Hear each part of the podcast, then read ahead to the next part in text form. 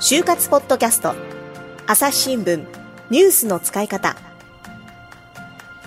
朝日新聞の神田大輔です、えー、就職活動中の方あるいはこれから就職活動するという方は、まあ、昔就職活動したよっていう方も含めてねいろいろこうあの参考になることをお話ししていこうという就活ポッドキャスト。今日もですね、えー、お相手は篠原真紀子さんです。篠原さんよろしくお願いします。こんにちは。朝日新聞社就活キャリアアドバイザーの篠原真紀子です。よろしくお願いいたします。はい、え今日はですねまた内定者にゲストに来てもらっています、えー、藤原さんと言います。私藤原さんのことは就活中からずっと知っているので、えー、今回ですね出演してもらえて本当に嬉しいです、えー、では藤原さん内定先を教えてください、えそれからこのポッドキャスト本音の話をするというのをモットーにしておりますので、はい、え他に内定した曲があれば、まあ、会社ですね。それもお願いしますはい、えー、藤原です。本日はよろしくお願いします。お願いします。お願いします。えっと私はアナウンサーにテレビ局のアナウンサーに内定をいただきました。あと他には、えー、生命保険会社の、えー、から3社内定をいただきました。いやもう本当良かったです。本当良かった。あのもうね一緒に就活私隣で見てましたのでね、はい、内定してくれたっていうことがもう本当に嬉しいんですけど、まあ当時を振り返るとですね。まあ紆余曲折 ありました。ちょっとあの時間を戻してアナウンサーをこう目指したところからねお話聞いてみたいと思います、うん、はい、えー、もともと高校で放送部に入っていたことがきっかけで大学でもアナウンス研究会に入りました。でそこでアナウンサーに対するこう漠然とした憧れが生まれるようになりました。で大学2年生からはアナウンススクールに通って本格的に準備を始めました、うんでも、まあ、なかなか順調には進まなくて本当にいろいろあったんです。そうなんです。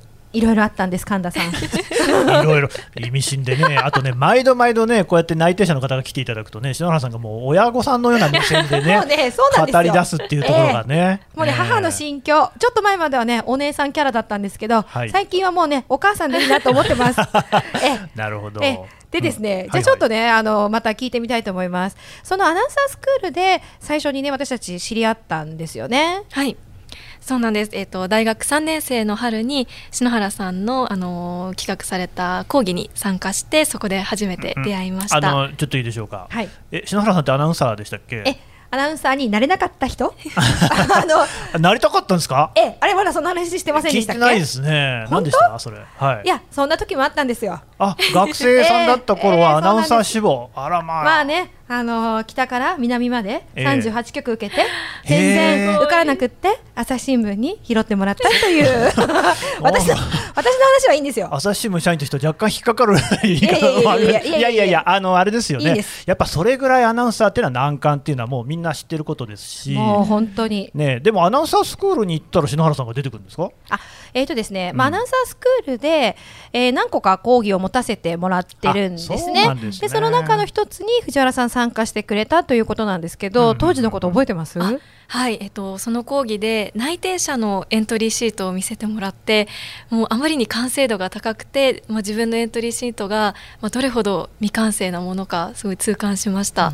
うん、あのアナウンサー試験ってすごくね特殊なんですよ。うん、でじゃあどんなふうに試験が始まっていくのかというのを簡単にお伝えするとですねまずねスタートがすごく早い、うん、でどれくらい早いかと言いますと大学3年生の夏です。そこにまずテレビ局各局がインターンというのを開催するんですね。でここがアナウンサー試験の登竜門と言われていてまああのまあ、ぶっちゃけてしまうとここで内定が出る局もあります。3年生の夏に、でまあ、そのインターンに参加するためには誰でも行けるわけではなくてまあ、藤原さんが言ってましたエントリーシートですとかあと自己 PR 動画選考っていうのもあるんですね。うん、でまあ、その準備がすごい大変で、まあ、それこそ夏に間に合わせるように3年生のゴールデンウィーク明けぐらいまでにもう揃えておかなきゃいけないんですよね。大変でしたよね、ね。藤原さん。はい。そうですね、まあ、特にエントリーシートの写真は7枚ぐらい貼ったりとにかく種類がたくさん必要で、うん、本当に何百枚も撮りました。あとはあの自己 PR 動画もう背景であったり自分の顔の写りも気にしなければならないのですごく大変でした。ちょっと想像つきます？神田さんどうですか？いやいやいやいやつつかないですよねもちろんね。まあ受けたこともないんですけれども 7, 7枚ですか？7枚7枚っていうのはその同じエントリーシートに7枚ですか？そうです。ね、えー最大でそのぐらいでした。そのなんか角度だ大きさだっていうのが違うような写真ですか？あそうです。はいこれは大変ですね。いろんなね指定があるんですよね。そうなんです。例えばあなたらしい写真とか、全身写真とか。あー。弾ける笑顔とか、あと真剣な表情とか。ありますね。ねあなたらしい。あなたらしい。もうね、なんかそういうことをね、自分で意識したこともないですけど、篠原さんだったらどんな写真撮りますかね？いや、でもね、その写真のまあ写りもやっぱり一つ大事なんですけど、そこからやっぱり話題が広がるような写真なんですよね。ですから、こう自分が取り組んでいる活動、例えばサークルとか、はい。課外活動みたいなものを撮ったりですとか、ん。はい。なんで藤原さんはこう、そ自分のこうなんかアイテムを持って撮ったりしてましたよね？あそうですね。やっぱりアナウンス研究会に入っていたのでマイクを持った写真は何枚も用意しました。はあ。なるほどね。朝日新聞ポッドキャスト。共に考え共に作る。音声による新しい報道の形。朝日新聞ポッドキャスト。国内外250を超える取材拠点。約2000人の記者が追う世界の今地域の声。しかしあなたは知らない。新聞には書かれていないことがある。ニュースの向こう側を語り合う。朝日新聞ポッドキャスト。でそうやってねこう一生懸命準備をするわけなんですけど時間をかけて写真を何百枚も撮って自己 PR 動画を撮ってそれも1回撮ったら終わりじゃないわけじゃないですか。そうですね。やって出した書類が藤原さんどうだったのかしら？はい、えー私は民放のキー局のインターンはもうエントリーシートで全滅でした。エントリーシートの段階でもう全滅。そうですね。うん。面接でこう顔を合わせることすらできませんでした、えであと地方局3社とあと内定先の局にはインターンに参加できましたがそこでも上級セミナーには参加できませんでした。ーうんうん。上級って何ね、またね、う。そう、上級ってなんだろうと思いますよね。はい。じゃあちょっとここ私が解説させていただくとですね、まあ、アナウンサーの場合は上級というふうに呼ばれることが多いんですけど、インターンというのがあって、そこに参加したら終わりじゃないんですよ。その中で、実は上級インターン、最上級インターン、最最上級インターンみたいなのが そんなにあるまんですか？あありますね。最最上級ぐらいまではあるよね。ね聞いてるとね。えーあの隠れてるんですよね。ああ、公になってるかどうかっていうのはちょっとわかんそうですね、まあ、アナウンサー志望者の中であは、有名なまあ話、皆さん知ってると思うんですけれども、うんそうやって言って、やっぱりこう、いい子は、いい子というかですね、うんまあ、この子は欲しいなと思うような子たちは残っていくっていう仕組みがあるんですよそうなね。んですうんでそこには残れずっていう感じでかなり、まあ、アナウンサー就活の山場と言われる3年生の夏は、まあ、かなり悔しい思いをして過ごしました、で、そこから、まだでもチャレンジをやっぱ当然続けていくんですけど、また秋に一つ転機が来るんですよね。はい、えっと、大学3年生の秋に学生キャスターのオーディションに合格しました。うん。学生キャスター？なんですかね、これ。はい。あじゃあ藤原さん説明を、はい。はい、お願いします。はい。えっと、大学生がまあオーディションを経て、うん。まあ、テレビ局のまあ5分間であったり15分間のニュース番組を担当できるというものです、へえ、はい。なるほど。それじゃあやっぱり受かるっていうのは大変なんですかね。そうですね。4回目のチャレンジでようや四回？く合格できました。はあ、四回あの篠原さんこれはもうはい。四回とかっていうのは普通なんですか？もちろんあのやっぱりなんでしょうねアナウンサー志望だと、うんやっぱそういうこう経験の場を詰める数少ないものなんですよね、うん実際自分がキャスターとなって話できるっていうのは。うんうんなので、まあ、何回も受けてる子が結構いますよね。そうですね多いと思いますそれこそもう就職試験さながらの倍率だったりするんですかね。そうでですすねね。だとまあ思います、何十倍とかっていうケースもあるんじゃないかな。ええだと思いますやっぱり人気の職業ですね。うんうん。ねそうですねなんですけど、その経験がね、うんじゃあアナウンサーにそう、まあ、学生キャスターになれたら、わあ、これでアナウンサー、弾みがつくね、これ、就活うまくいきそうだなって多くの人が思うんですけど、え違うんですか？藤原さん、どうでした？